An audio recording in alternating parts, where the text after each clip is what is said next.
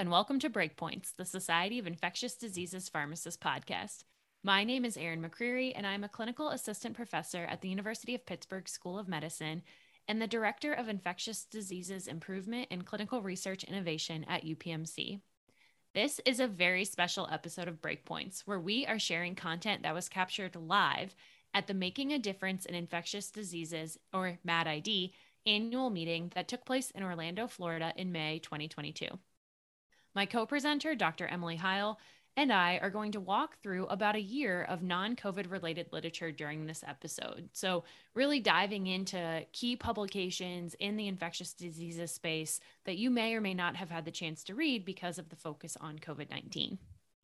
Dr. Heil is an associate professor at the University of Maryland School of Pharmacy, and she serves as the coordinator of the antimicrobial stewardship program at the University of Maryland Medical Center. She's also the PGY2 Infectious Diseases Residency Program Director, and honestly, just an all around incredible human. And you will hear why very shortly as she goes through some of these data. Now, I unfortunately got COVID 19 and was unable to present our session live.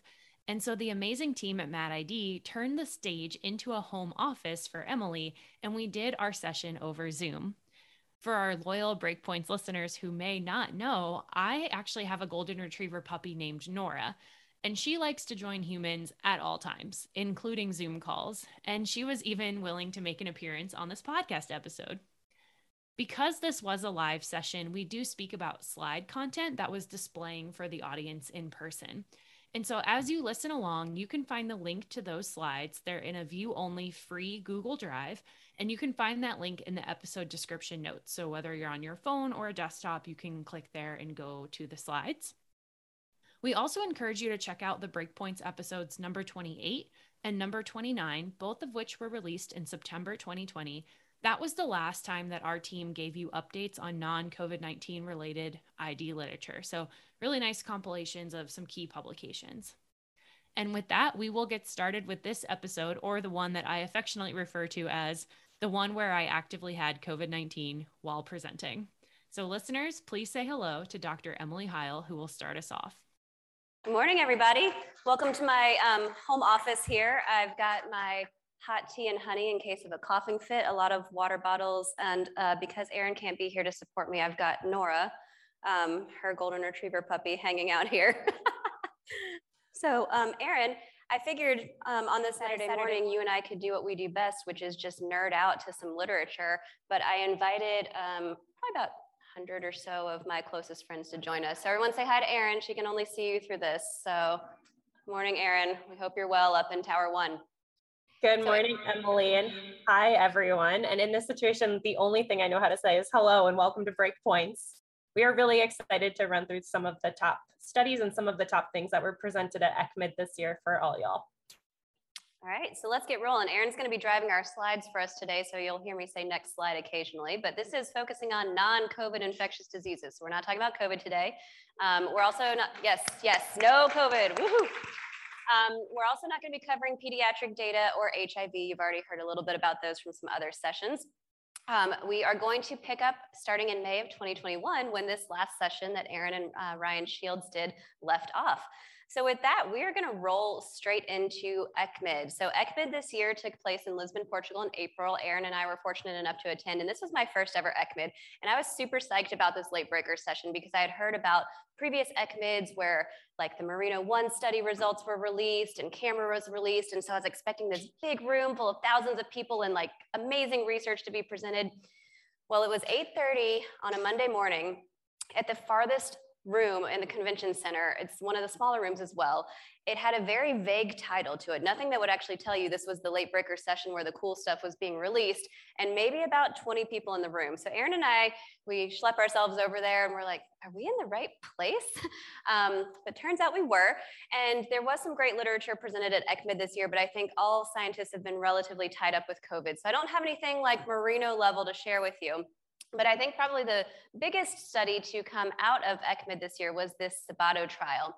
And so what Sabato was looking at, it was a randomized open label trial of Staph aureus bacteremia, and they referred to it as low risk Staph aureus bacteremia. So the equivalent of what we consider to be uncomplicated per our US guidelines, the types of patients that we're treating for just 14 days for staph bacteremia, unicorns, right? Like the people that you don't actually see that often in real life. And so the way they defined this low risk group was patients that had had negative uh, follow up blood cultures within two to four days after their initial positive culture. No signs or symptoms of metastatic infection. These were patients that did not have prosthetic heart valves, prosthetic joints, no foreign bodies, no vascular grafts, and they were not severely immunosuppressed. If the source of infection was a central line, which was the most common source, it had to be removed within 14 days. This is a very, very specific population, and I cannot emphasize enough how important that is in terms of considering how you're going to apply these results to your patients. And so what they did was after five to seven days of IV therapy, they randomized you to either switch to an oral option, the most common of which was either Bactrim. Uh, Bactrim was the most common. They also used clinda or linezolid, or continue your IV therapy for a total course of somewhere between 12 to 16 days. And they followed patients for out to 90 days looking for Staph aureus related bacteremia complications as the primary outcome. And that was defined as either relapsing bacteremia, development of a metastatic site of infection, or attributable mortality. So, what did they find? Um, in the South, I would say, bless their hearts, they screened over 5,000 patients to enroll 213. And then I think they cried uncle because, as a reminder, low risk Staph aureus bacteremia is a unicorn. I practice in downtown Baltimore. I think in the 12 years I've been there, I've treated like two people with Staph aureus bacteremia for 14 days. You rarely find people that fit this very tight definition, but they found 213 and essentially, what they found was that the early switch to oral therapy was non inferior to continuing patients with a full course of IVs, and as you would expect, is associated with a decrease in your hospital length of stay, which is great. Um, but overall, bad outcomes in this study were pretty rare. So only 4% of patients across both arms experienced the primary outcome at all, and only 10 patients died some applicability notes to how you're going to apply this in your own practice. So only 5% of patients in the study did have MRSA, so relatively low rates of MRSA. Again, very low inoculum, low inoculum and manageable sources of infection. So the most common source of infection uh, was related to central venous catheters. And again, all of these had to be pulled within the first four days of therapy to even qualify for this study. Um, and in terms of the, the oral therapy options they use, they use Bactrim at a dose of one double strength twice a day. That was the most common. About three quarters of patients got Bactrim, uh, followed by clindamycin or linezolid. So I think this is certainly something that a lot of us may have already been doing in practice anyway, but it's nice to see uh, the data to back it up. But the main take home point is you just have to really diligently assess your patient populations for who's going to fit that very tight definition of low risk. So, Erin, what did you think about Sabato? Yeah, Emily, I think you nailed it. I think the key point is they screened so many people to find those 200. And anecdotally, I would say all of us are probably doing this anyway. If you do find that unicorn patient you're like, it's fine, send them home on five more days of linezolid. So I don't know out of everything you've learned throughout the amazingness of MAD-ID over the past few days that this should be the thing you take home and implement in your stewardship program because I just don't know that the bang is for the buck. But I do think it's good data nonetheless, continued support for oral therapy. And I do want to point out that Europeans are quite spelt compared to Americans because they use the double strength BID. And I think all of us would probably be giving more Bactrim for that for some of our patients. Um, but I think the mean weight in this study was like 60 kilos. So that's just something to keep in mind when you look at it too. The next major trial that was presented during the ECCMID 2022 late breaker session was the IMPRESS-U trial. This was a cluster randomized trial that evaluated this multifaceted stewardship intervention, and they were seeking to improve antibiotic prescribing for urinary tract infections in frail adults. Now, I was super excited when I saw this on the list of trials because I had like vaguely heard of this trial and they actually do have the study protocol published in BMJ Open. They published that in 2021. And so you can look this up. It's pretty comprehensive to see what they did, which I think is really neat. Um, but I don't know about you guys, but I say this every single day when doing prospective audit and feedback. You see those frail elderly patients often admitted from nursing homes. They come into the ED, they have altered mental status, they are totally fine they are hemodynamically stable, but they can't communicate very well. That is their only symptom, if you even call it a symptom. And they get started on ceftriaxone. They're in the hospital for three days and then they go home. And at least we've convinced them at this point that three days of ceftriaxone completes a course, but really it's just because by then that's when we're saying they probably never needed antibiotics at all. And I say this to myself, or I say it to the pharmacists I work with at community hospitals that I wish I could randomize them to a trial of antibiotics versus fluids and rest. I've actually pitched this, but no one in the United States will pay for it. And so I'm super glad they did this over in Europe. Um, but what they did is they included anyone 70 and older that was considered frail. So that would be a physical or a mental disability. And they randomized them to usual care, which usually involved getting some kind of antibiotic, or going through this decision algorithm that they laid out for them and trying to guide people to better decision making surrounding patient care. The primary outcome they looked at was number of antibiotic prescriptions for UTI per person year. And then I like that they also looked at balancing measures of harm. So, what would be the risk of not treating someone that is actually infected? Those were all of their secondary measures and secondary aims. So this was the algorithm that they used. And thank you, Emily, for taking a much better slide photo during the session than I did because mine was very, very blurry. Um, but basically, this is what they walk through. So they go, okay, I have a frail, frail, frail, hmm, words, frail elderly patient and no urinary hardware, so no catheter. That is an important caveat here. And they go, do they have classic urinary symptoms? But they took it one step further. So they had to have a fever, rigering, suprapubic pain, or at least two symptoms in order to get antibiotics. So urinary frequency alone was not going to get you there. So this is a pretty aggressive algorithm. And then I like this part they had if you had a quote, very bothersome symptom with no other cause, end quote, then you also could roll into antibiotics. I think that's a very cute way of saying that. So I like that. Um, but everything else in the world that we would consider hematuria, prostate pain, you name it, they have this whole laundry list of other things that people often try to justify as a UTI. All of that leads you to this big do not give antibiotics pathway, evaluate other causes, and just simply monitor this patient. So they enrolled 1,041 patients. The mean age was 86 years. So these are elderly patients. 78% of them came from a nursing home. And in the algorithm treated group, they had 58% less antibiotic prescriptions per person year than standard care. And this is neat. This was more pronounced in patients with dementia, with a 67% reduction in that group. So that's kind of your altered mental status alone. They looked at complications, mortality, hospitalizations, all those balancing measures we talked about, and there was no difference. In fact, it was numerically lower in the algorithm group. And so I think the take home here is that this is a low cost, pretty straightforward, safe, high yield intervention. And I think this is a really nice roadmap for our stewardship teams to model or to tackle if you're looking to start that coming out of COVID, non COVID related 2022 stewardship initiative. I think this is a really nice one. And I think they have a lot of support for you to, to implement this. Oh yeah, I can't imagine just like they're implementing their exact algorithm in combination with some of the stuff that Kim Claeys talked about yesterday in the diagnostic stewardship session. It's just stewardship gold right there. I agree. I think it's a really nice take home. The next late breaker that they presented at ECCMID 2022 was the ATTACK trial. So the ATTACK trial evaluated sulbactam, durlobactam versus colistin in patients with Acinetobacter baumannii, HAP, VAP, or bloodstream infection. Now, our dear friend Jason Pogue already gave away the punchline in his fabulous talk yesterday, but alas, I'm going to go through these data anyway because this is good stuff.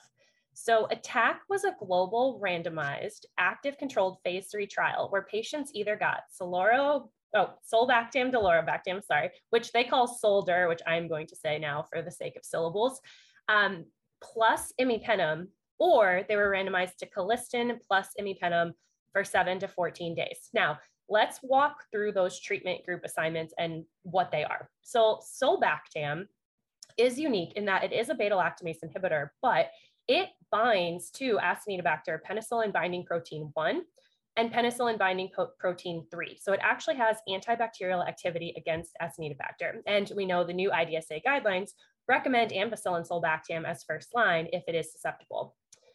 Durlobactam is a novel beta lactamase inhibitor that inhibits class A, class C, and class D beta lactamases. So Durlobactam, if you're really interested in this compound, because it is kind of interesting, is formerly known as ETX2514. So if you want to get like really nerdy, dirty into the OG pubs about how they developed this, this would be, if it is approved, the first beta lactamase inhibitor that inhibits the OXA carbapenemases found in Acinetobacter. So this is very exciting. In this compound, its sole purpose in life is to protect the sulbactam. So the sulbactam can bind to those penicillin binding proteins. And so this is purely an Acinetobacter drug. It doesn't have any appreciable activity against other organisms. And so when looking at these regimens that they were randomized to, the imipenem was given empirically to cover everything else. And then notably, as Jason pointed out yesterday, and as we know from the Acinetobacter literature, the colistin carbapenem combinations have never really shown to be better than colistin alone, but that's why we have the imipenem factored in here. It also does enhance the potency of the compound, um, and I'll talk about that a little bit more on the next slide. So patients enrolled in this study had to have an Apache 2 score of 10 to 30. If they had a score greater than 30, they were excluded. They had to have Acinetobacter in the blood or the sputum. They had to have no more than 48 hours of potentially effective therapy before the first dose of study drug, or they had to be clinically failing their prior regimen or demonstrate failure to improve at 48 hours before enrolling. And as it turns out, only three patients had a bloodstream infection. Everyone else had pneumonia. 70% of these patients were in the ICU and they had a Charlson comorbidity mean score of 4.8. So these are patients with multiple comorbidities. These are sick people. Looking at that primary outcome of 28 day all cause mortality, SUL-DUR was found non inferior to colistin with 19% versus 32.3%. And I think we'd all say that's clinically superior. But I'm sorry, and this has to be said. I know Emily, you and I have talked about this. This is crazy exciting. And it's like, wow, we ha- finally have a drug that might actually be effective for Acinetobacter treatment, which is so important for our patients. But it's hard not to look at other drugs and see what's going on here. So in the CREDIBLE study, which of course evaluated cefiderocol for the treatment of patients with carbapenem resistant infections, end of study mortality in that group, that was about 150 patients, was 34% for cefiderocol treated patients and 18% in the best available therapy arm, which was largely colistin based. More specifically, when we looked at patients that had carbapenem resistant Acinetobacter, end of study mortality was 50% in the cefiderocol arm, which was crazy, and then 18% in best available therapy. And so we're looking at this 3418 and it's just flipped for CREDIBLE, right? It, it was higher with cefiderocol. Here we're looking at a 1932 in favor of SUL-DUR. So I just think those mortality numbers are interesting. It is meaningful to point out how your control group does when you're evaluating these therapies. And I'm sure I'm going to get like added by all the gram negative people in the room now, but I'd love to continue this discussion. Um, but just finishing up the attack trial and the results here. So what we have is non-inferiority and numerically higher clinical cure with SUL-DUR compared to colistin-based combinations. And then importantly, superiority in terms of safety, way less nephrotoxicity. Um, they also did present a couple of posters, and this is to my earlier point, where they looked at SUL-DUR in combination with imipenem and with meropenem in hollow fiber models, mo hollow fiber models. I can talk. Okay. Um, and they looked at those, and the carbapenem does potentiate some potency here. And it looks like meropenem is the same as imipenem, which I think is good because practically in the real world, I think we'd all be starting meropenem instead of imipenem. That seems to be a more regular formulary carbapenem. So it seems like that combo was probably reasonable as well. But of course, we'd need to watch that roll out in the real world should this get approved. The authors are looking at whole genome sequencing of the isolates, and so far they said that the data are encouraging that this seems to demonstrate efficacy geographically, globally, despite the sequence types of Acinetobacter. So that would be very good as well if this was kind of globally applicable. And so all in all, to summarize, we might finally have a drug that works for Acinetobacter. And then to kind of round out some in the gram negative space that was presented at ECCMID, the last thing we want to talk about is the phase one data that was presented for QPX7728 or QPEX, which now has a name. It is called xeruborbactam. And I did go straight to the source, um, to Dr. Dudley, to decide how to pronounce this. And you can also go to their website and hear it. So that is how you pronounce this beta lactamase inhibitor. Um, but this is a compound that was presented at ECCMID by Dr. Jason Roberts, who is a pharmacist. He was presenting virtually from Australia while actively having COVID. So I have quite literally never related to a slide or a moment of a talk that I have given more since I am now in his exact shoes. Um, but Dr. Roberts, Australia, not nearly as cool. I know I'm on the 11th floor of the Hyatt in Orlando, but I wish I was in Australia. Um, But Dr. Mike Dudley, also a pharmacist represented with this compound, so really great pharmacist representation here, really cool drug. What this is, is a new cyclic boronic acid beta lactamase inhibitor, and it inhibits all of the things, including it would be our first BLI to inhibit metallo beta lactamases, which is quite important.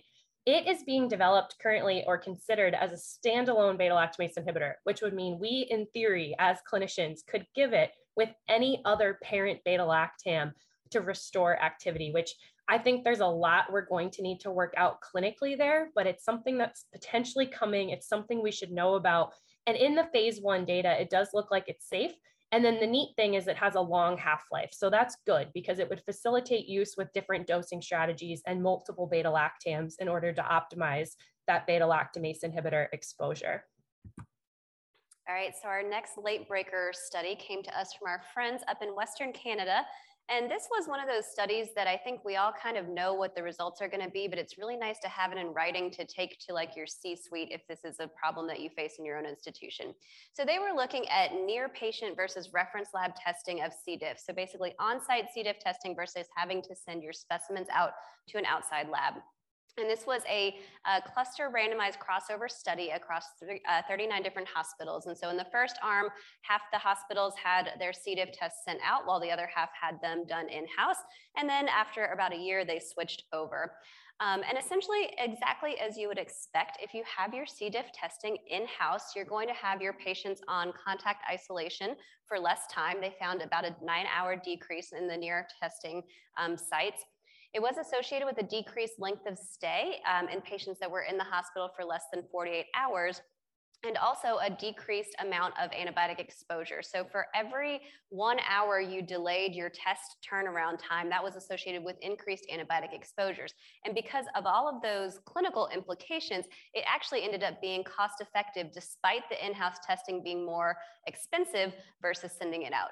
So very common sense, very practical, but really nice to have the firm numbers, especially the cost part in hand, um, since we do often work in kind of financial silos in hospitals if you're trying to um, get this test in-house. Yeah, I like I like these data, Emily. I think they widely apply to all of us, especially our friends at community hospitals, which is most of us, right? We know in-house testing is better but it is more expensive. But if we can continue to show that it improves the overall cost of care and break down those silos, that's helpful. So I think these data are very, very cool and very, very relevant. All right, so our next one came to us um, from Sarah, and I'm not sure if she's still here. The lights are kind of blinding, so I can't see exact faces in the audience, but I do want to give a shout out to Sarah because she woke up at 2 a.m. in the morning, um, chugged some coffee, and presented to us in Lisbon at in the middle of the night, basically in Detroit. Um, so congrats to her and Dr. Rybak for mentoring her, and also for ID Pharmacists getting a late breaker at ECCMID. All of these things are super cool. Um, but this was their kind of post-marketing uh, registry trial of omadacycline, where they evaluated real world experience of patients that have been on omadacycline for at least 72 hours for any indication. Most patients were getting this drug outpatient, and the vast majority were getting it for non tuberculosis mycobacterial infections, which I think is really the niche that this drug has found for itself in the outpatient space.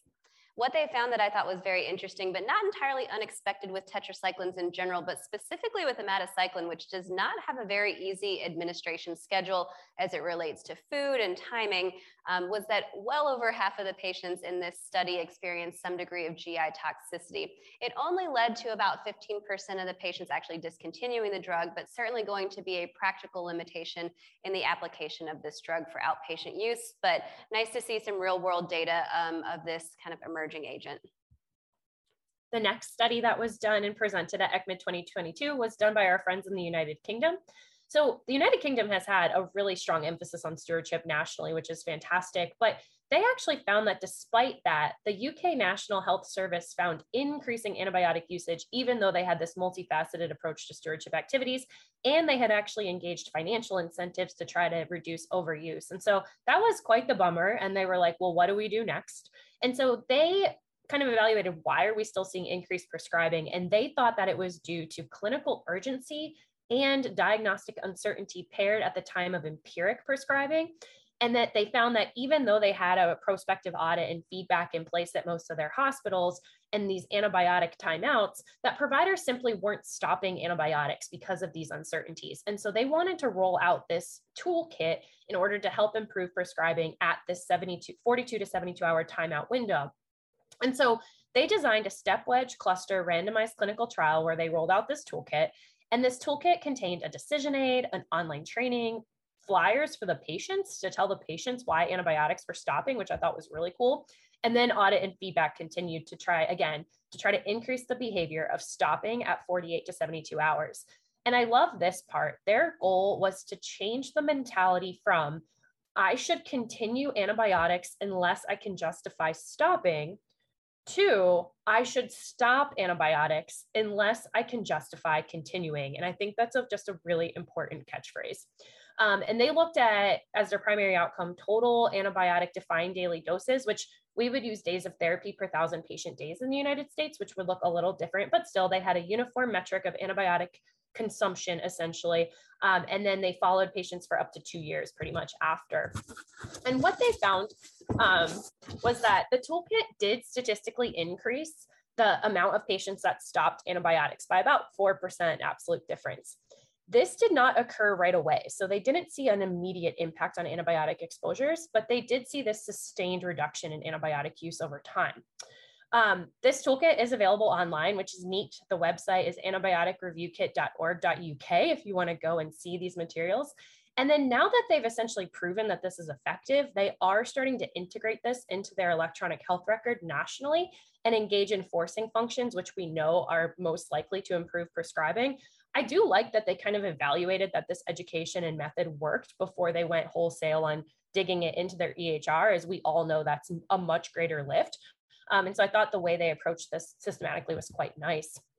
But fascinatingly, in looking at this graph here, when they first did the model to see if this toolkit had an impact, they actually found that the toolkit implementation was associated with increased mortality.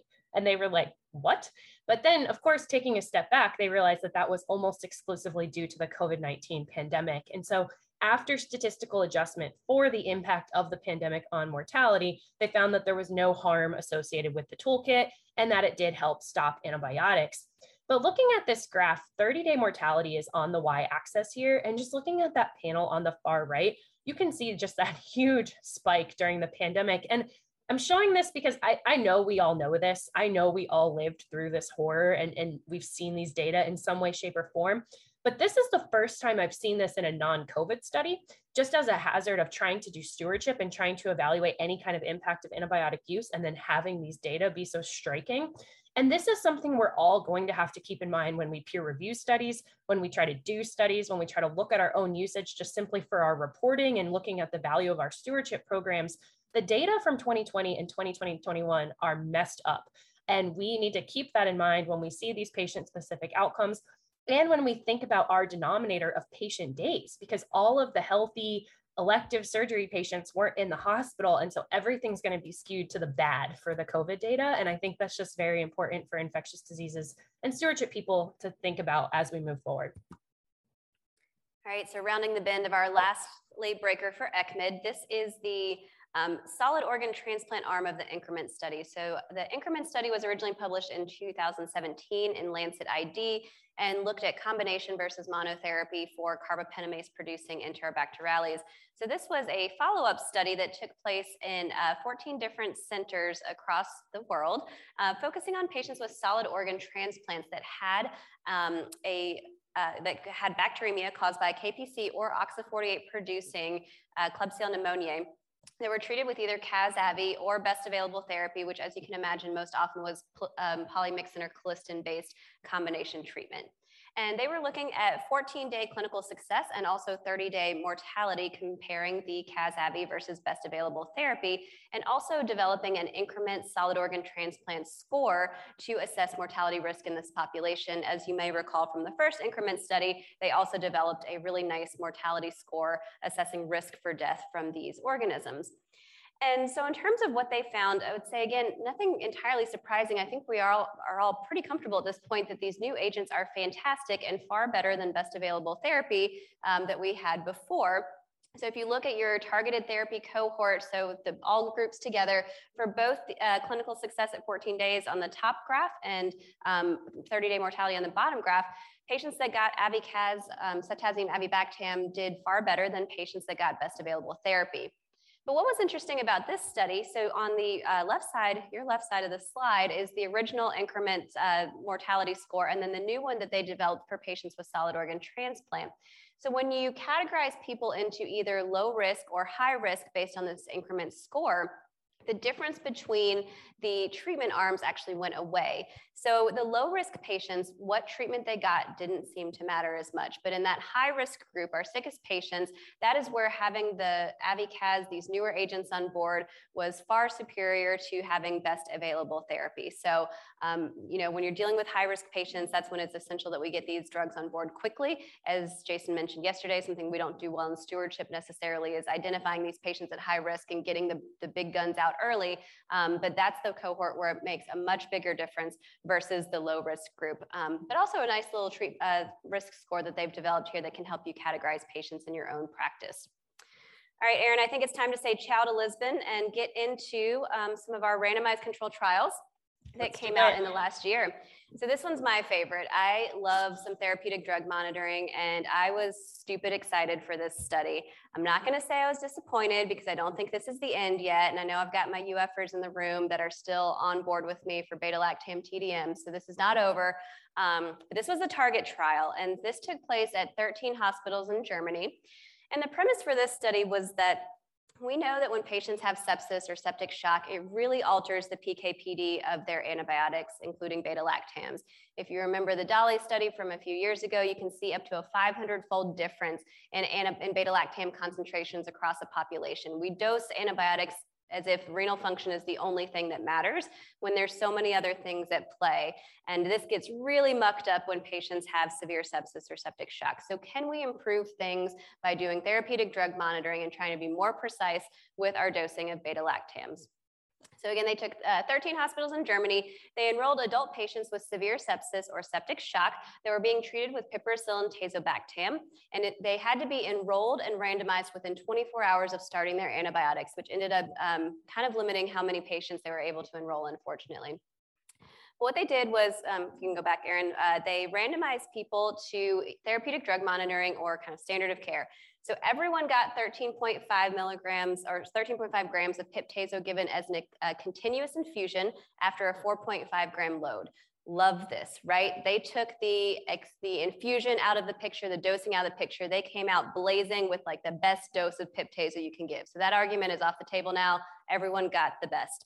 Um, it was a dose adjusted to nine grams as a continuous infusion if you had renal dysfunction. From there, um, the experimental arm, they had daily piperacillin levels drawn, and they adjusted the patient's dosing, targeting a uh, pip/tazo or a piperacillin concentration of four times the MIC of the organism. If the patients didn't have positive cultures, they assumed an MIC of 16, which is the EUCAST breakpoint for Pseudomonas um, with pip/tazo, so sort of a worst case scenario there. And in the control arm, they still got daily piperacillin concentrations, but they just didn't do anything with them. And they only um, dose adjusted based on renal function. All right. So they screened well over a thousand patients, but most patients had been on pip/tazo for more than 24 hours before they were able to get them enrolled into the study, unfortunately. And so they ended up with 125 in the TDM group and 124 in the non-TDM group. This was a sick cohort of patients.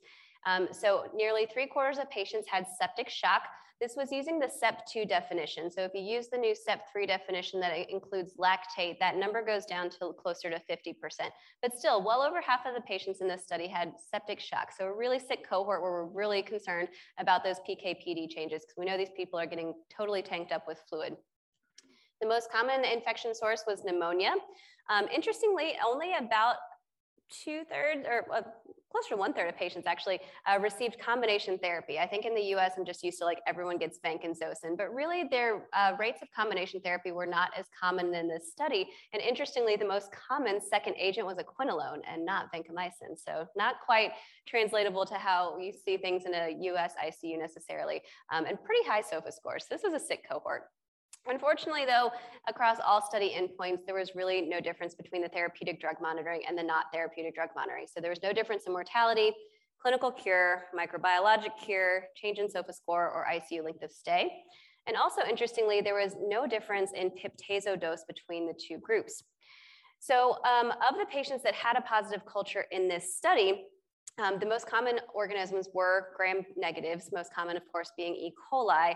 And the pip/tazo MIC for the gram negatives in this organism in more than 80% of the patients was less than or equal to four. And that's really important, and that'll come up in a second. So kind of some puny bugs we're working with here.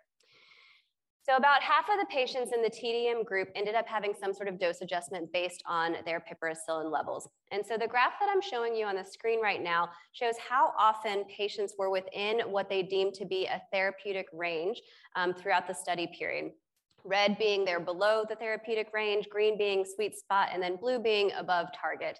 Um, and as you can see on the left side, those are the patients that received TDM. So they were much more frequently within that green, happy therapeutic window compared to the patients that did not get TDM, where it was all over the place. Arguably, still a, a, degree of variability that's surprising potentially, even for the ones that were getting TDM, but just about really enforces for you how dynamic PKPD is in this changing environment of a patient with septic shock, um, and also how wildly all over the place our beta lactam concentrations can be. So, does this mean we shouldn't continue to pursue therapeutic drug monitoring for uh, beta lactams? I say absolutely not. I do think that this was a very well done study. I love the, how they dosed pip/tazo. I think they really took the infusion argument out of the equation. They came in with kind of our best, um, strongest uh, dose that we can do for pip/tazo.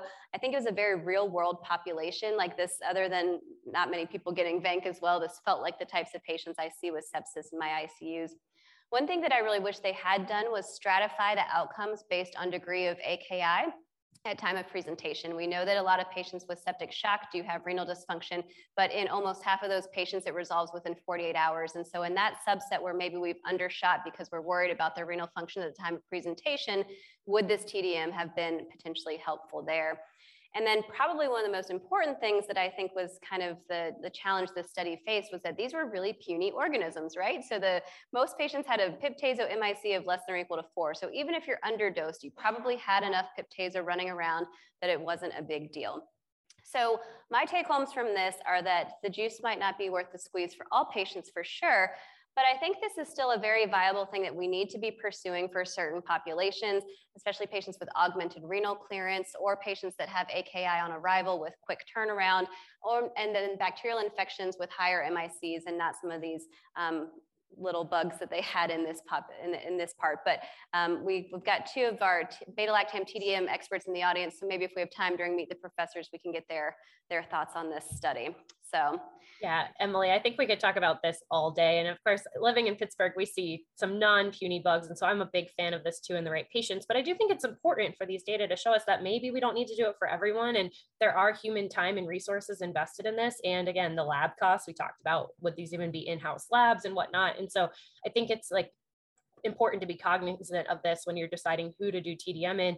You could also argue that pip/tazo is not our drug of most concern, right? We'd probably all favor a cefepime trial here and looking at the toxicity aspects as well as the efficacy aspects. And that might be a more pharmacodynamically complex agent. And maybe we get more bang for our buck out of doing TDM with a drug like cefepime, which may be the workhorse in half our hospitals. And so I think there, this is still a lot on the table with beta lactam TDM.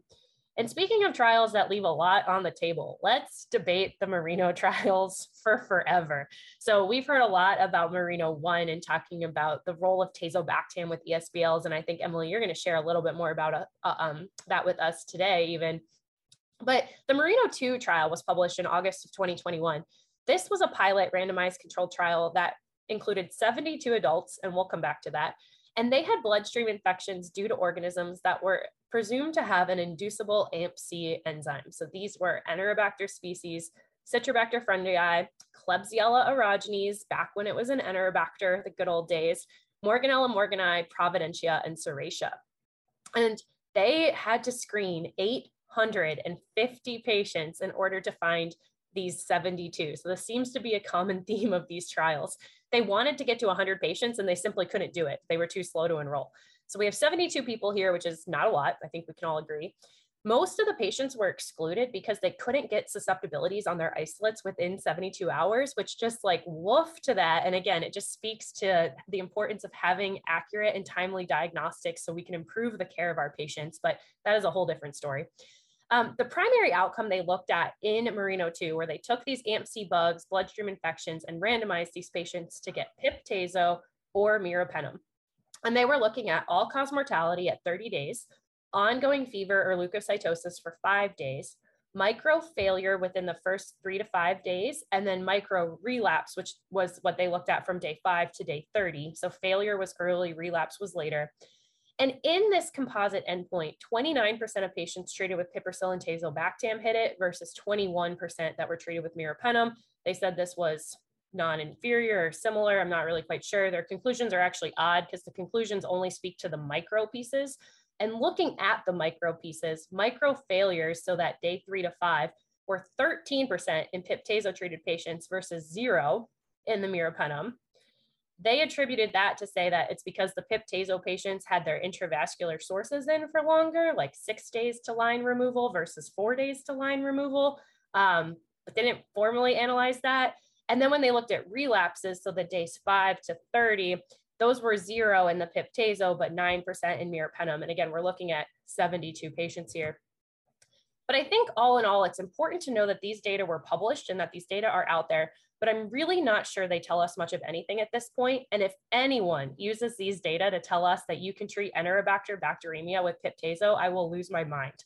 Um, so as we learned yesterday, and with the discussion of our new IDSA guidelines, this study was a really awesome effort. And this team, I want to underscore how amazing the Merino team is. One, to embark on these trials, and two, to take the constant critiques of these studies. Like they're a phenomenal group that are just doing the hard work we need to do to answer important ID questions, but they recognize the limitations of this study.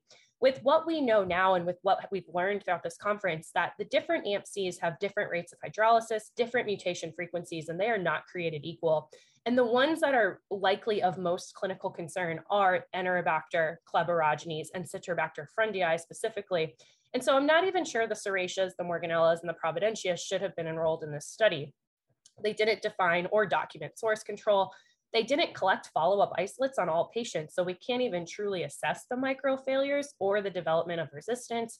They didn't look at cefepime, which I think, again, we'd all consider standard care and is listed in the IDSA guidelines as a treatment of choice for these bugs.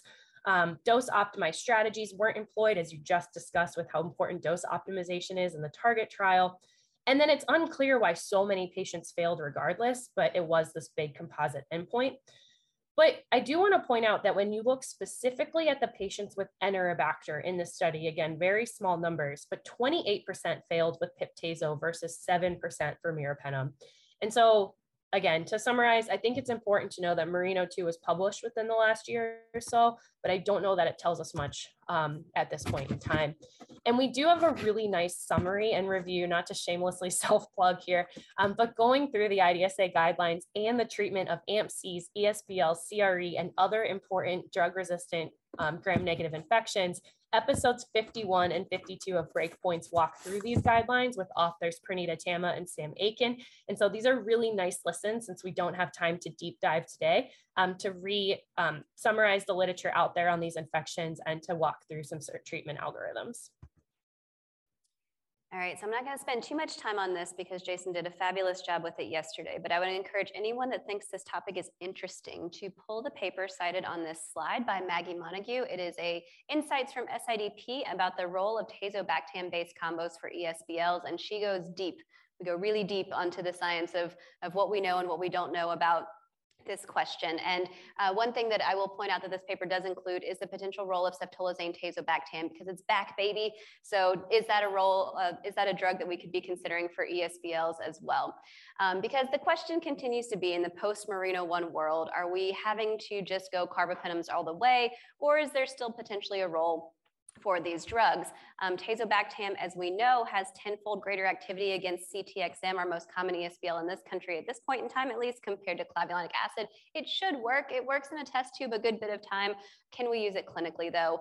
Um, some of the challenges with these that uh, Jason mentioned yesterday is, of course, they're only available as fixed dose combinations. Um, pip-tazo in an 8 to 1 ratio with piperacillin to tazobactam Ceftolozane tazobactam, though, only in a two to one ratio, and that might be what is um, also helping it out here a little bit in terms of maybe potentially being a better treatment option. But why is this so hard? Why do we not have a clear answer to this? And because as was discussed yesterday, Tazobactam PKPD is kind of a black box at this point in terms of knowing exactly how it relates to efficacy, and there's a lot of unknown questions. Um, beta lactamase inhibitor PKPD is extraordinarily complex, and that complexity is not reflected in our current breakpoints. So, for example, pip/tazo, our breakpoint for Enterobacterales, um, or sorry, for Pseudomonas is uh, 16 over 4. It is 16 over 4 because that 16 for piperacillin comes from PKPD data about what we know of how much piperacillin we need to hit that time above MIC target. And that makes sense. That's how we generate most of our breakpoints. The backslash 4 comes from this assumption that 4 mics per mil, this standard concentration of tazobactam, is going to be enough to then restore the activity against piperacillin in the setting of beta lactamase inhibitor production. But we don't actually know that to be true. Um, and so you can't, the other challenge is that, of course, you cannot dose the inhibitor as an individual agent. Maybe Mike Dudley's group is going to change that. Uh, questions as to how this audience feels about whether or not that's a good idea or not, though.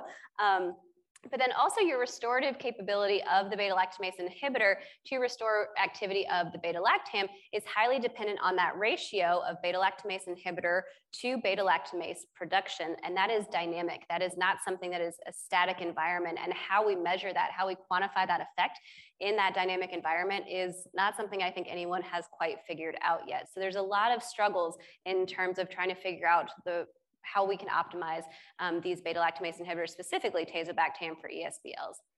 Um, but what this article basically said was that based on our current PKPD data, it seems like ceftolozane tazobactam's breakpoint of 2 slash 4 that CLSI has may be within reach, and ceftolozane tazobactam may be a reasonable treatment option for ESBLs. But with pip/tazo, as was discussed yesterday, um, it's really inadequate at the current breakpoint and really unlikely that we are going to be able to give enough drug um, to, re- uh, to achieve this in an ESBL producing organism. And so we might be con- having concerns for clinical failure, even if the organism is considered susceptible. Um, so we've kind of put pip/tazo to the side for more severe infections and are prioritizing carbapenems at this point in time. But I would say let's not take Toltaz out of the game quite yet. And again, kudos to our Merino friends who take the really important study topics and that are really challenging to study and go for them. Um, Merino 3 is actually randomizing uh, patients from uh, to ceftolozane versus meropenem um, for ESBLs. And so that will hopefully get us an answer to this question. But it's a great paper. I would encourage everyone to pull that down. So next we're gonna talk about Stenotrophomonas, which is not a dinosaur. I always felt like steno sounded like a dinosaur. I consider steno to be more of a roach though. It is just the worst, right? It produces biofilms. It can like survive and thrive in nutrient poor environments. And you're like, how are you still alive? Um, it's intrinsically resistant to all sorts of antibiotics. It's a real pain in the tail. And there's not many drugs that treat it, and there's not a lot of good data about which drug is the best. Historically, we have kind of set our sights on Bactrim as being our go-to drug for steno. It's certainly what I use and turn to in my practice. Um, but are there other options? So this was a study looking at Bactrim versus Levaquin. I would argue a tale of two evils here. I'm not sure that I'm fighting for either in this scenario, um, but they used the Cerner Health Facts database, which is a large uh, database um, from hospitals that use the Cerner electronic medical record over a 12-year period, and evaluated patients that had steno growing from a respiratory or blood culture that were treated with Bactrim or, or Levaquin only. So patients could not get combination therapy. They could not be on any other antibiotics that had intrinsic activity against Stenotrophomonas. They could, however, have polymicrobial infections, and a good number of patients in this study did have um, polymicrobial infections. And their primary outcome was um, in hospital mortality. So similar, a theme that we're talking about today, they screened 15,000 patients to only include uh, 1,500 patients. That was due to a lot of patients getting combination therapy. Um, and the vast majority of these 1,500 patients had steno from a respiratory culture, which we know also makes it hard to evaluate treatment outcomes because steno is a frequent colonizer in the respiratory tract, and whether you're dying from it or with it can be very hard to suss out. Um, if you look across this forest plot here, you can see that across the board, really, there was no difference between either. Um, but maybe surprisingly, everything did seem to favor uh, levofloxacin. Um, so they did a lot of statistical gymnastics in this study. They really tried to overcome all of the bias that can happen in a retrospective cohort study, um, and then ultimately found that there was no difference between levofloxacin or Bactrim, um, no statistically significant difference between the two, and offered that this might be an alternative agent. So I think it was a relatively well done study from the stat standpoint, but there are a lot of things that I think were missing from this study, which are just inherent challenges with these large database studies. So one, they didn't comment on dosing of either antibiotic at all. And I would say how we dose Bactrim for steno is still a really important question. If the esteemed Stan Aitken was here, he would tell you that there was a little bit of hand waving that went into the IDSA guideline recommendations for Bactrim dosing with steno because there's just not a lot of data into how to dose it. And so I would have really loved to seen some dosing information. They also didn't evaluate ADRs, and you're talking about two of some of the nastiest antibiotics we have in terms of adverse drug effects. So it would have been nice to see some sort of comparison of adverse drug effects between the two. Um, and there was also a substantial amount of polymicrobial infections, and again, respiratory infections, hard to know if it's the drug, the bug, or underlying disease states. So with that, I think, Erin, it's over to you, which is perfect timing because I need to cough. Yeah, and our good friend Sam already went mini viral for this Mad ID for his work with um, AMP-Cs, and so I hope someone takes a pic- takes a picture of the steno talk and sends it to Sam. But uh, I think steno is just something we have a long way to go in understanding if and how and when we really need to treat it. Um, but still, a good effort to look at that. And now we move into my favorite part of this talk, which we are calling random things that happened that are extremely cool. So I am not even going to attempt to pronounce the three generic names that make up this drug. So apologies in advance for using the trade or brand name. Um, but we are going to talk about a study that was recently published in CID February 2022, looking at outcomes in patients with cystic fibrosis after they initiated Trikafta. So this was a group out of Iowa, and this study is really, really nice. And basically, to get to the punchline, what they found is that in CF patients that initiated Trikafta, they found a rapid reduction of infection-related visits and antibiotic use. And so this is really cool because what they're looking at is a game-changing therapy. And I think in our life, we've been really fortunate that we've seen several of these. So ART for HIV, Hep C, the checkpoint inhibitors for oncology, and now things like Trikafta that just completely alter the disease course of these really morbid diseases. And, and it's just incredible science. So like just nerd out over that for a minute. Um, but cystic fibrosis, I know those of us are mostly familiar, but this is an autosomal recessive disease. It's caused by mutations in the gene for the CF transmembrane conductance regulator, regulator or CFTR. And so new CF treatments like Trikafta are targeted to restore CFTR function. And so this happens, Trikafta is effective at more than 90% of patients with CF. And so this is hugely impactful. And what the authors did was they just pulled a massive amount of insurance claims data and they identified 389 patients who initiated this medication before December 1st, 2019.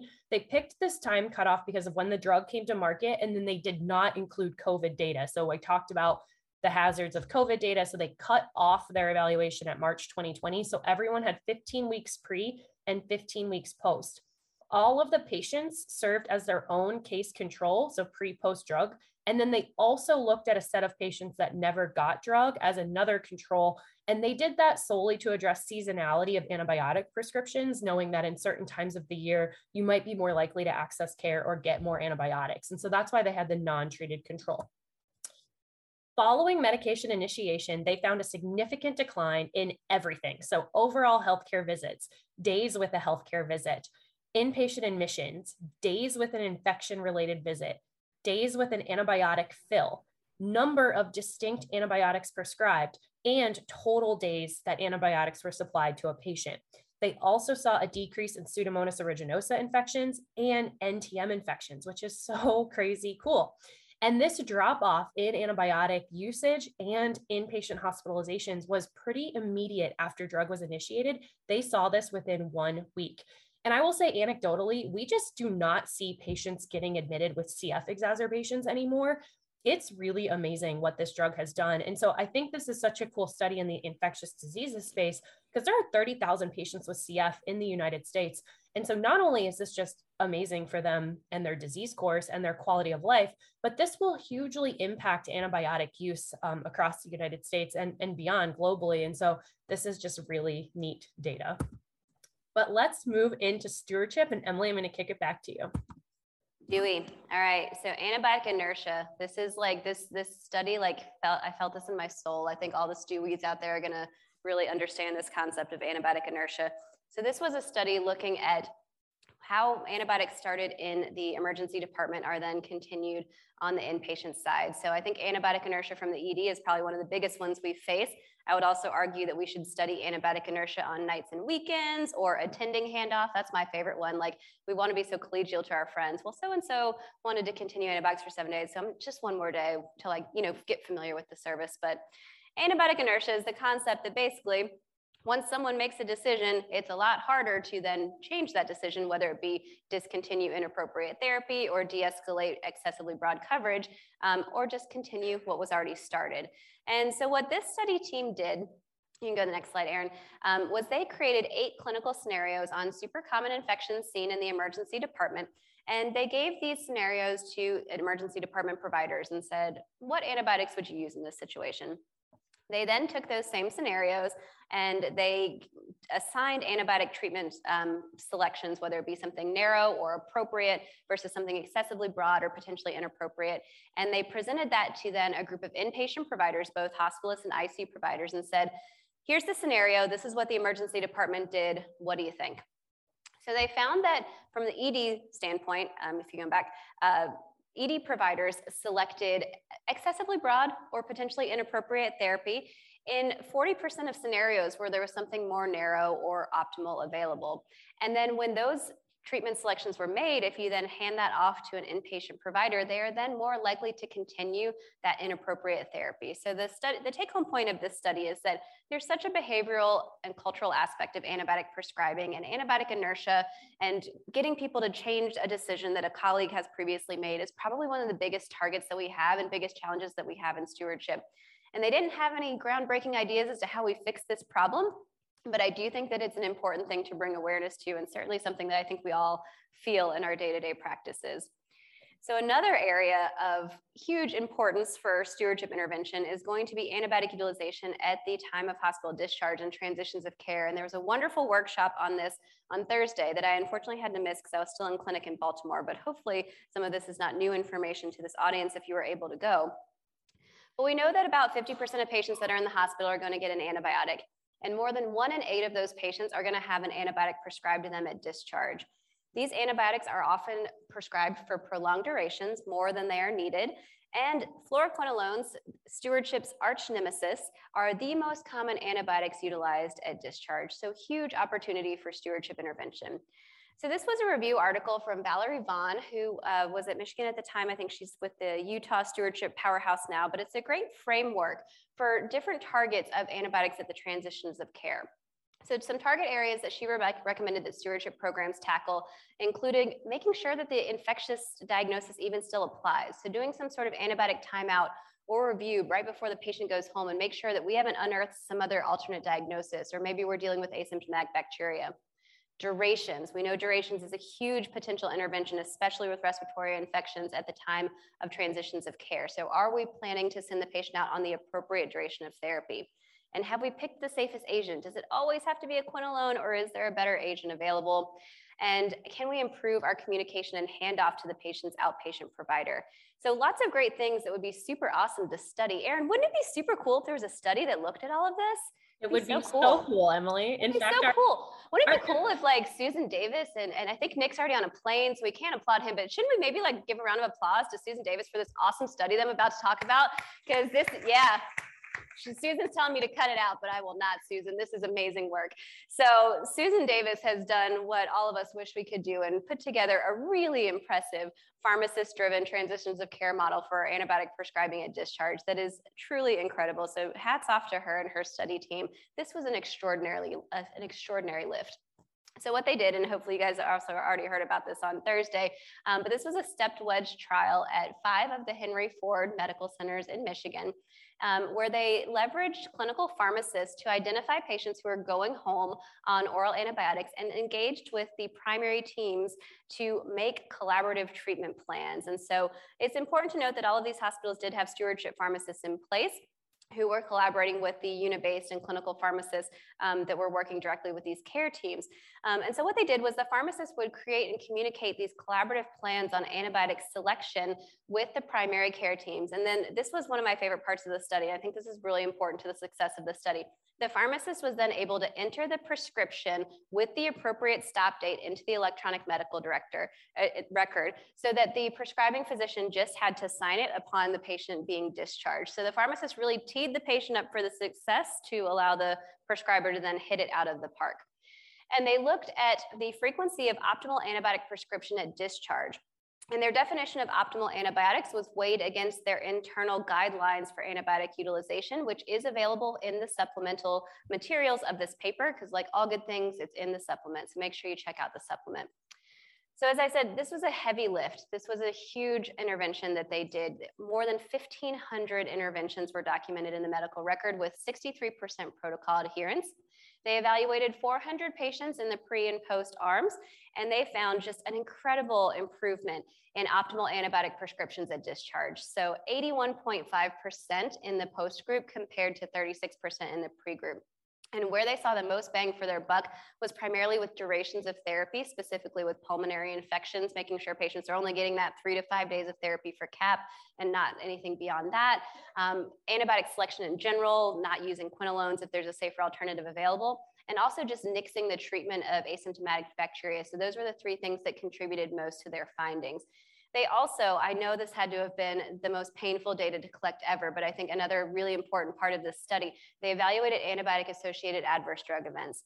And they found that this intervention was associated with fewer antibiotic related adverse drug events, including new development of multi drug resistant organisms and C. diff rates in their post intervention period. So, truly incredible work. My take home from this is that pharmacists rock and they can have a huge role in improving antibiotic utilization at transitions of care. So, kudo to Susan and her team. We need to all go uh, pull this study. It's in JAMA Network Open, it's open access. Everyone can get it. Get that supplement, get those guidelines, make this happen at your home institution. It's incredible work.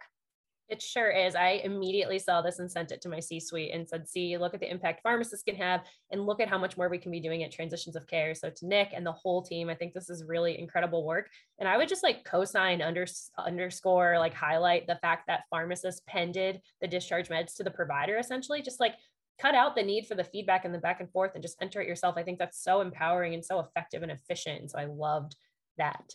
Another structural stewardship program publication that can justify services, I think, and really, you know, start to spin the wheels of creative ways that we can improve antibiotic related care is out of um, the Intermountain Group out in Utah, which is becoming the stewardship mecca of the world, I think, um, out there. And uh, so Todd Vento and his group, Stephanie Sheely May, just got married, John, the pharmacist out there, really fabulous team.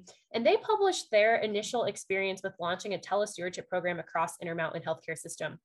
Now, they have 16 small community hospitals in Utah.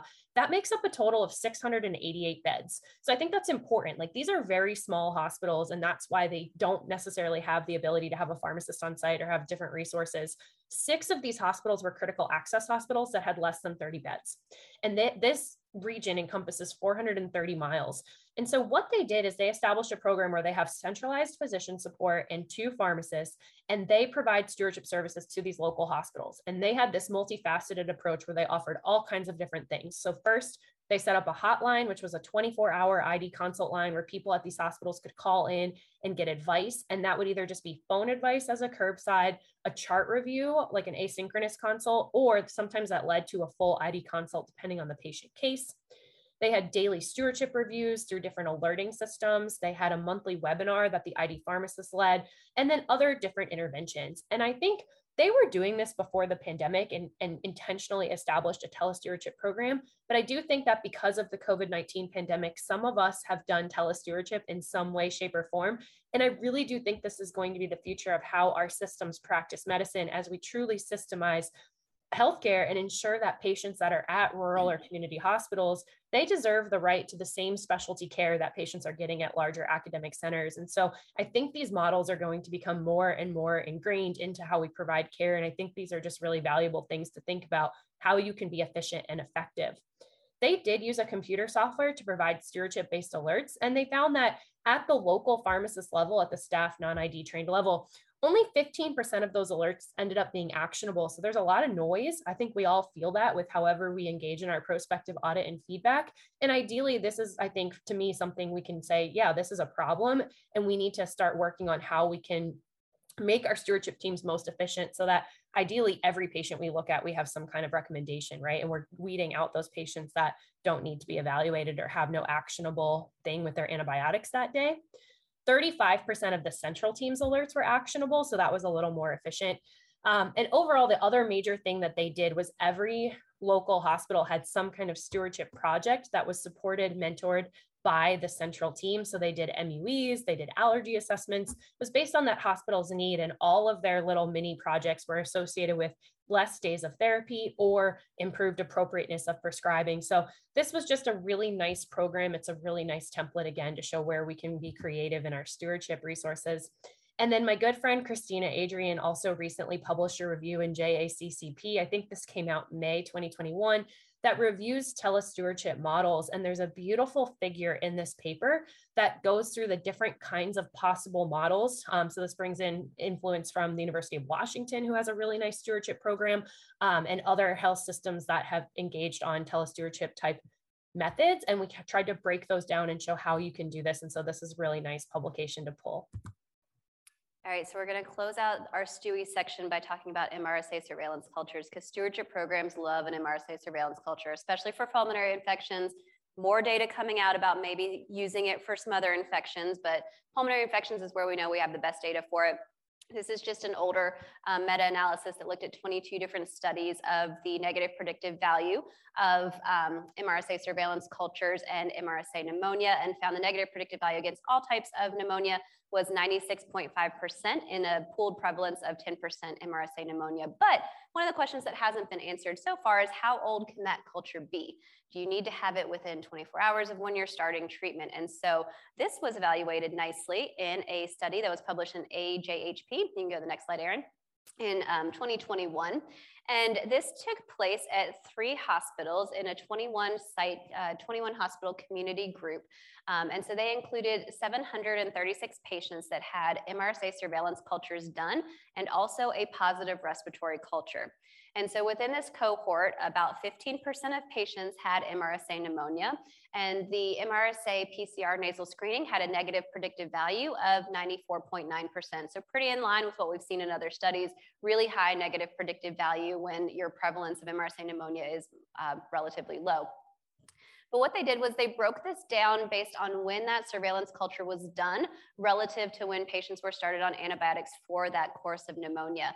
And that you can see within the um, different sampling groups within 24 hours, 24 to 48 hours, 48 hours to seven days, eight to 14 days, and then finally more than 14 days, Across all of those, your negative predictive value was relatively well preserved, um, still ranging from somewhere between 93% to almost 99%. And so um, these were all done within the same index hospitalization. So that is one important thing. We do worry about MRSA acquisition um, from the hospital. And so it's important that you have an MRSA surveillance culture from within that patient's index hospitalization of concern. But from at least what this tells us is that it doesn't have to be right within 24 or 48 hours of when you're starting patients on antibiotics, even if it's a little on the older side, it's still probably relevant.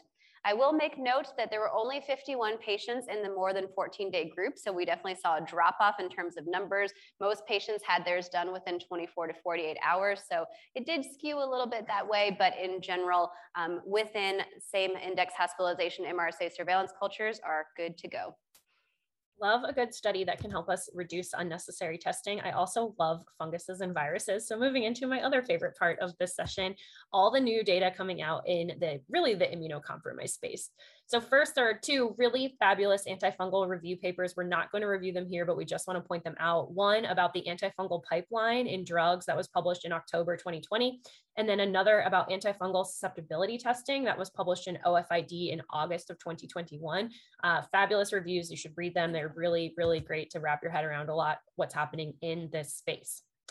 The next major trial that came out was the phase three randomized double blind non inferiority trial of posaconazole versus voriconazole for the primary treatment of invasive aspergillosis. So this was published in Lancet in 2021.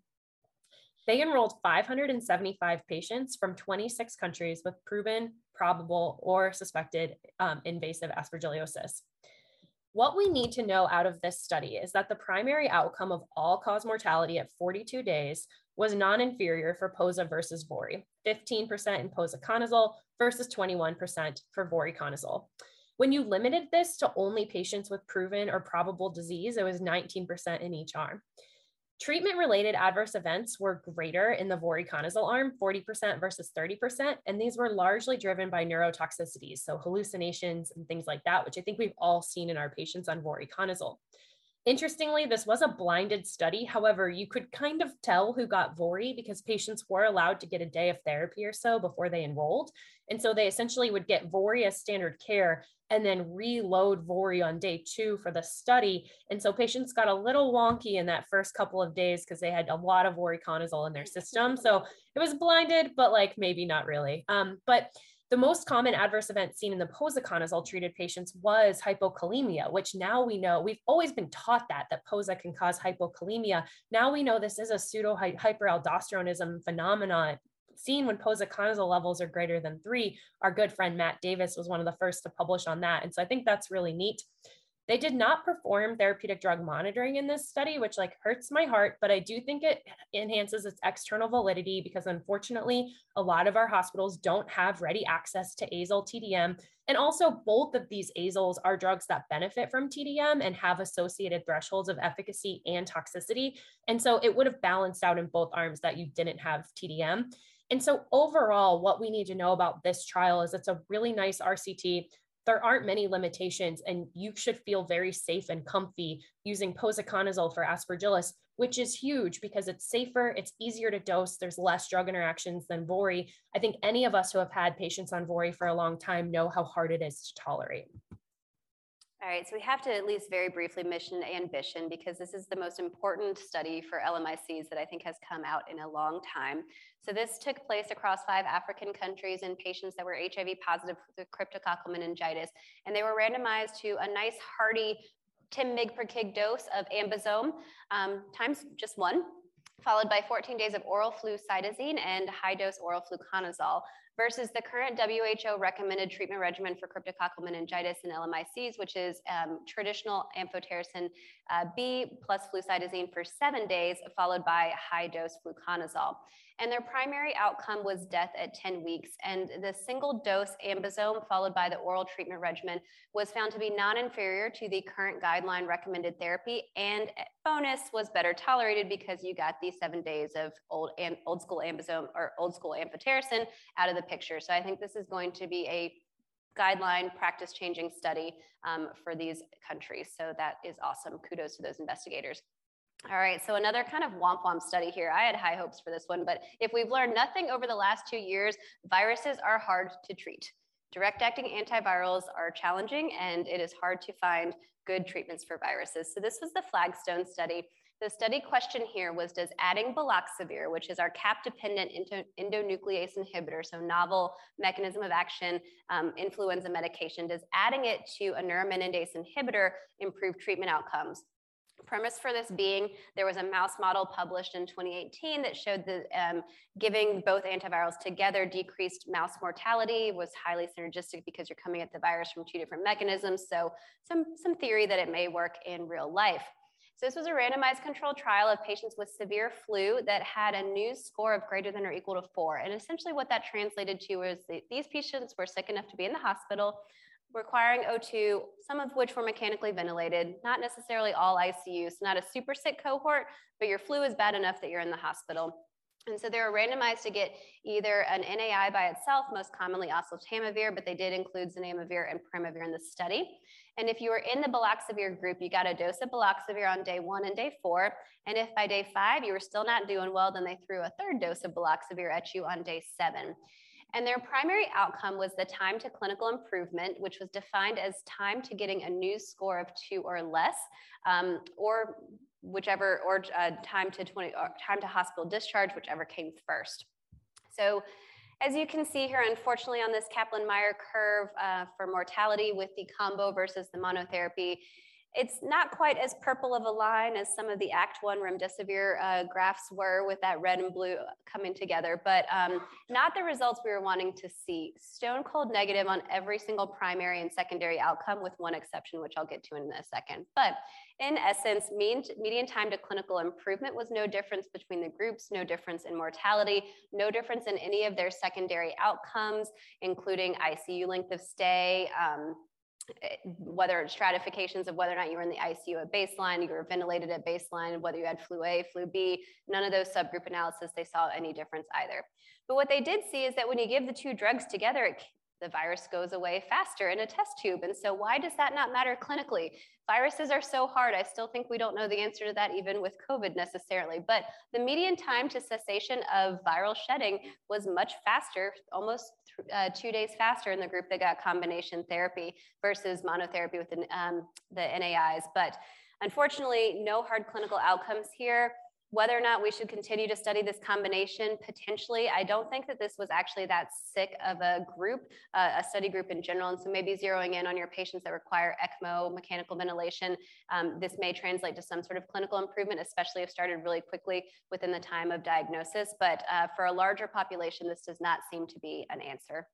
Yeah, Emily, I don't think we're going to be putting this Kaplan Meier in the Louvre like we are the COVID vaccine Kaplan Meiers, which luckily we do have a vaccine for influenza, and that remains to be the best thing you can do for a virus is just prevent it. Um, let's talk very briefly to wrap up this section about the new antifungals and then one new antiviral that I'm very that I actually am very excited about with the new antifungals, these were actually both presented at ECCMID 2022. Um, they were oral abstracts, and they basically gave us updated data on ongoing trials that we've seen preliminary interim data before. So we're talking rezafungin and ibrexafungerp. Rezafungin is an echinocandin, and it's nice because it can be administered weekly. So it has this really long half-life. What they showed was a, an updated meta-analysis from results from the STRIVE trial and the RESTORE trial, and essentially, just to get to the punchline, they demonstrated non inferiority to caspofungin in terms of cure, all cause mortality, and safety. They did demonstrate a faster mycological, mycological eradication in blood cultures in patients that got loading doses. And so they just emphasized the importance of loading doses with echinocandins, which I think is something that's known and in a lot of our dosing strategies. Um, but personally, I'm most excited about this drug. And I think Greg mentioned this as well as a potential alternative for PJP prophy in giving that once weekly dosing, no drug interactions, no adverse events. Echinocandins are such friendly drugs. And so I am really excited to see how that space evolves. Ibrexafungerp is a novel oral glucan synthesis inhibitor. It recently got FDA approved um, at a dose of 300 milligrams twice a day for one day for vulvovaginal candidiasis. But what this, what they presented at ECCMID was the results of the FURI trial. So at this point, it's the fourth interim analysis, and they've enrolled 39 patients that have refractory or resistant um, invasive fungal disease, mostly candidiasis, some aspergillosis. And importantly, they're looking at a dose of 750 milligrams twice a day, followed by 750 milligrams daily in this study. So, y'all, if we cannot emphasize enough how much dosing matters for different kinds of infections, and we can't necessarily take a labeled antibiotic for what it was studied at and translate that when we use it off label for more serious and invasive infections. And so, if I've ever seen a dosing difference, it's right here. So, be very careful with that. Um, and so they presented these results. I mean, there's no comparator, but essentially it looks okay for candidiasis and it looks not so great for pulmonary aspergillosis, but we will see how this evolves. And then finally, my favorite, I love CMV so much, and I'm so excited about this, is the Solstice trial was finally published in CID in 2021, which is looking at maribavir for refractory resistant CMV. This drug was recently FDA approved based on this study. And maribavir is a UL97 kinase inhibitor, and so it prevents CMV from replicating, but it treats ganciclovir resistant isolates based on its different mechanism of action. And in this trial, they enrolled transplant patients, so stem cell or solid organ, who to receive two to one, either get maribavir or be enrolled in standard care, which is some trash combination of ganciclovir, high dose GAN, cidofovir, foscarnet. Our CMV drugs are pretty bad. And so this is pretty exciting. It was open label, obviously, because it's enrolled to standard care. And the primary outcome was CMV clearance at eight weeks. So the authors published a beautiful infographic with this. And so if you want to pull the CID paper, you'll see the infographic that walks through the results. But what they found is that maribavir did significantly improve CMV clearance at eight weeks compared to best available therapy. And there were much less adverse events. So there was less nephrotoxicity, less neutropenia. Maribavir does cause a pretty significant taste disturbance, though, and that's going to be something very important to counsel your patients on. This is actually why this drug coming to market was so delayed, because when they studied it in phase one and phase two and the dose finding studies, it is a dose dependent taste disturbance. And so it was like just limiting for patients that couldn't tolerate it. But they landed on this 400 BID, which does still cause a pretty decent amount of it, but you'll just have to counsel patients on that. I think all patients would prefer that to being on foscarnet. This is an oral option for refractory resistant CMV. This is incredibly exciting for these very complex patients and these very complex infections. So this is good stuff. But Emily, I think I'm going to kick it back over to you to talk about some not so good stuff. All right, so this was a this was my master's thesis that I defended from my kitchen table in November of 2020 while on home isolation with COVID, which is like the most 2020 thing that I think could have ever happened. Um, and so I can we, relate. yeah, we so we we had a, a C. diff problem at our institution. We had tried everything. We thought we had tried everything as it related to um, prevention of C. diff. And so our head of IP came to me and said, let's try probiotics. And I was like, no way, it's not going to work. Let's not do it. And she's like, no, we're going to do it. So we did it didn't work. Um, so we, we built a, a, a BPA into EPIC, uh, targeting higher risk patients. So this only flagged on patients who are greater than 50 years of age, receiving a high risk antibiotic. We excluded all the safety things, which is one of the reasons I hate probiotics in patients. So if you had cancer, or transplant, you were in an ICU, you might have the capsules manipulated and infect your central line, all that badness that can happen with probiotics. We at least excluded you from having the BPA firing Erin, you can go to the next slide. Um, and what we found was that in our unadjusted model, there was actually statistically higher rates of C. diff in the patients that got probiotics.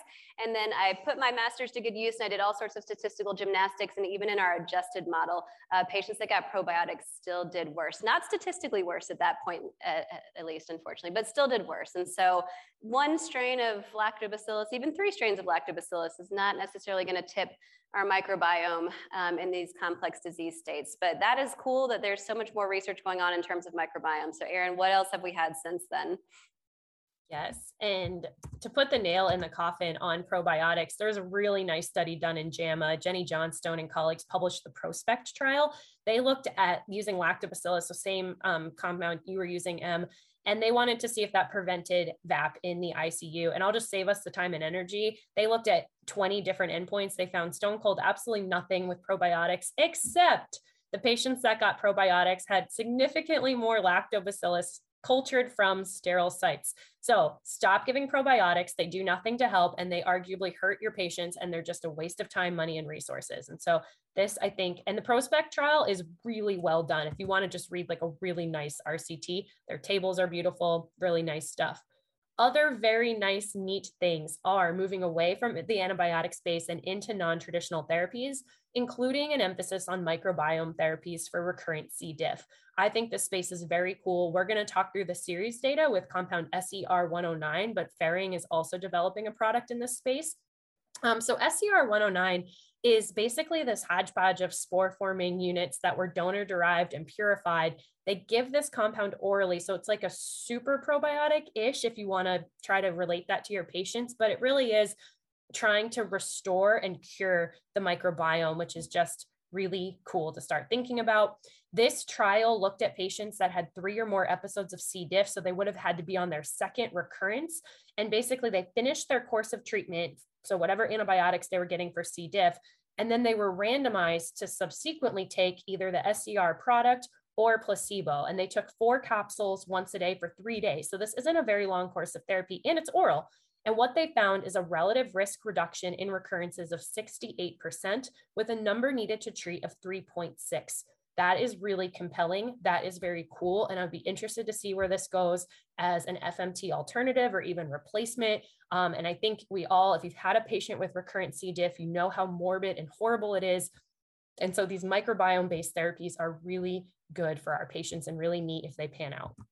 That is how a study of 140 people gets into the New England Journal of Medicine. Truly incredible. Super excited to see the future of that. All right, can we really be at Mad ID and not talk about vancomycin? I just heard a groan no. from half of the room and laugh from other half of the Is room. Is this All worse right. than talking about COVID? I'm not sure. Maybe. I don't know. We yeah. got to talk about Vanc very briefly though. You have so two minutes. Go. New guidelines are out. Bayesian dosing is preferred, but you can also use first order PK equations to get to your AUC. But how do these methods actually compare? So this is a nice study by Katie Olney and colleagues out of uh, University of Kentucky, where they've been doing uh, two-level guided vancomycin AUC dosing for quite a while. They looked at 978 patients that were on vanc for at least 72 hours who had two levels drawn, a midpoint and a trough, to do AUC calculations. So they used good old-fashioned math in the first arm. They plugged both calculations into InsightRX in the second arm, and then in the third arm, they took the trough level, can you go back, Erin, um, and plugged it into the uh, InsightRX as well. So Bayesian just using one concentration. They looked at just general correlation, but then also clinical agreement, meaning how often would it tell you to that the patient was either subtherapeutic, meaning an AUC less than 400, therapeutic 400 to 600, or super therapeutic AUC greater than 600, because that's when we worry about would we actually make dosing changes off of these. And so they found great agreement between first order PK and the two level Bayesian, and then also great agreement within the two Bayesians. But on the next slide, which is arguably what is most important and what we all want to know, because how many of you are trying to implement Bayesian at your institution right now and you're going to your C-suite and you're like, if you give me Bayesian software, I'm only going to get one vanc level. I'm going to save you money on labs. Please pay for this software for me. So, well, how well does doing the two levels in math compare to one level in Bayesian? Unfortunately, we saw more of a moderate agreement at this point and our clinical agreement went down to 78.6%. And where they actually saw the biggest kind of discrepancies was when the AUC was super therapeutic. And that can potentially be dangerous because you might have one method telling you you are in range or even subtherapeutic, and then you're going to make a dose adjustment, while the other method is saying you're, while the truth is that you're actually super therapeutic. Um, so we can maybe talk about this a little bit more at Meet the Professors when we've got many VANC experts sitting up here with me. But um, something to keep in mind if you are making that, well, I'm just going to get one level argument and trying to implement Bayesian. Two levels is best if you can do them. All right, so now we're going to get into our rapid fire section of things we just couldn't leave out, but we're not going to be able to say too much on. All right, so the first one I think is another kind of common sense thing we've all been doing, but it's super nice to have literature to back it up. So when we have patients with gram-negative bacteremia or any bacteremia, sepsis, uh, we know time is money as it relates to antibiotics. And so giving your beta-lactam first, if you're giving someone vancomycin, just makes sense, right? Your odds of covering more pathogens is higher because vanc's really just there for MRSA, but your pip/tazo, your cefepime is covering a whole host of pathogens. Gram-negative bloodstream infections are associated with high and early mortality, and your beta-lactam antibiotics can go in quick. Even if you're using a continuous infusion or an extended infusion, you're still giving that initial dose as a 30-minute bolus, or maybe even less if your drugs are on shortage and you've switched to IV push. So does it actually make a difference in real life to give the beta lactam prior to vancomycin? So this was a retrospective observational study um, by uh, Pranita Tamma and colleagues out of Johns Hopkins, and the primary exposure was patients that got the beta lactam administered before the vancomycin. There were about 4,000 patients in this study. The most common bacteria were Staph aureus, E. coli, and Kleb pneumo, but the most deadly bacteria were Acinetobacter, Pseudomonas, and then group A strep. And what they found was both in their unadjusted and adjusted analyses, the odds of mortality within seven days was higher if you got your vancomycin before your beta lactam. And interestingly, about 500 patients in this study did have MRSA bacteremia. And so when you pull out that cohort, even within that group, giving the beta lactam before the vancomycin, it was no longer statistically better to give the beta lactam first, but it was no worse. So by giving the beta lactam first, you're not doing any harm to the people that end up having MRSA, where that drug wasn't doing much of anything, but you're taking care of the majority of people and saving lives. And so this is something that I think most ED nurses know this, but we struggle on like the floors where maybe people aren't as used to dealing with sepsis and making sure we get the right antibiotic first. Yep, definitely something to educate on. The other thing to shout from the rooftops is that the American Heart Association updated their guidelines for dental procedures and officially now in highlight under the nice little table says clindamycin is no longer recommended for antibiotic prophylaxis or a dental procedure. So we are just systematically removing clindamycin from every treatment guideline because really, when do you need to use it anymore? Uh, so this is good stuff. May 2021 scientific statement. All right. Yay for ophthalmology. Yay for me getting to put Glauco in a slide. I was super excited about this screenshot. So I guess list under things we do for no reasons, but also things that I feel like as ID people, we really like to recommend because it makes us feel cool. Like someone's got candidemia. Oh, did you recommend an ophtho consult? Well, that's no longer recommended by the American Academy of Ophthalmology. So as we know, if you have candidemia, you can have ocular involvement, but it happens in less than 1% of patients. And interestingly, modifying your treatment regimens by adding on an azole or something to target the eyes, since our echinocandins don't do well in the eyes, has not actually been shown to improve treatment outcomes. And so this is considered a low value practice by the American Academy of Ophthalmology. And so we should be no longer recommending pan ophtho consults across the board in our patients with candidemia and only consult ophtho when they actually have signs and symptoms of an ocular infection. I will say, I don't know if all of our ID colleagues are on board with that yet. So definitely discuss at your institution as you roll that out. But note that ophthalmology is saying that the last thing we want to make sure you guys are aware of is there's a new review in the New England Journal of Medicine by Ghady Haidar, Nina Singh called Fever of Unknown Origin. This comes up all the time. There was an old review on it. They updated it. I personally know these authors, they're phenomenal physicians, and they put their life's blood into this paper, and it's really nice. So we're just letting you know that this came out this year. And then last but certainly not least, the trial in JAMA of seven versus 14 days of antibiotic therapy for men with urinary tract infections Punchline is seven days is fine. There are more detail that we won't get into right now, but this trial's out there. You should use it to say seven days for men, which we know are complicated, but seven days is fine. And thank you so much for letting us run through this recap and bearing with me as I, you know, battle COVID up here in this hotel room. And Emily, thanks for being the most amazing co-presenter always. And with that, thank you for listening to Breakpoints, the Society of Infectious Diseases Pharmacists podcast. I have been your host, Erin McCreary, and I have spoken today with my good friend, Dr. Emily Heil, coming at you live from the Making a Difference in Infectious Diseases conference. Breakpoints was created by Julie Ann Justo, Erin McCreary, and Jason Pogue. This episode was produced by doctors Rachel Britt and Jillian Hayes. The executive producer of Breakpoints is me, Erin McCreary. Our theme song was recorded by SIDP member Steve Smoke and you can subscribe to Breakpoints on Apple Podcasts, Stitcher, or wherever you get your podcasts. Thanks for listening and helping SIDP achieve our vision of safe and effective antimicrobials for now and the future.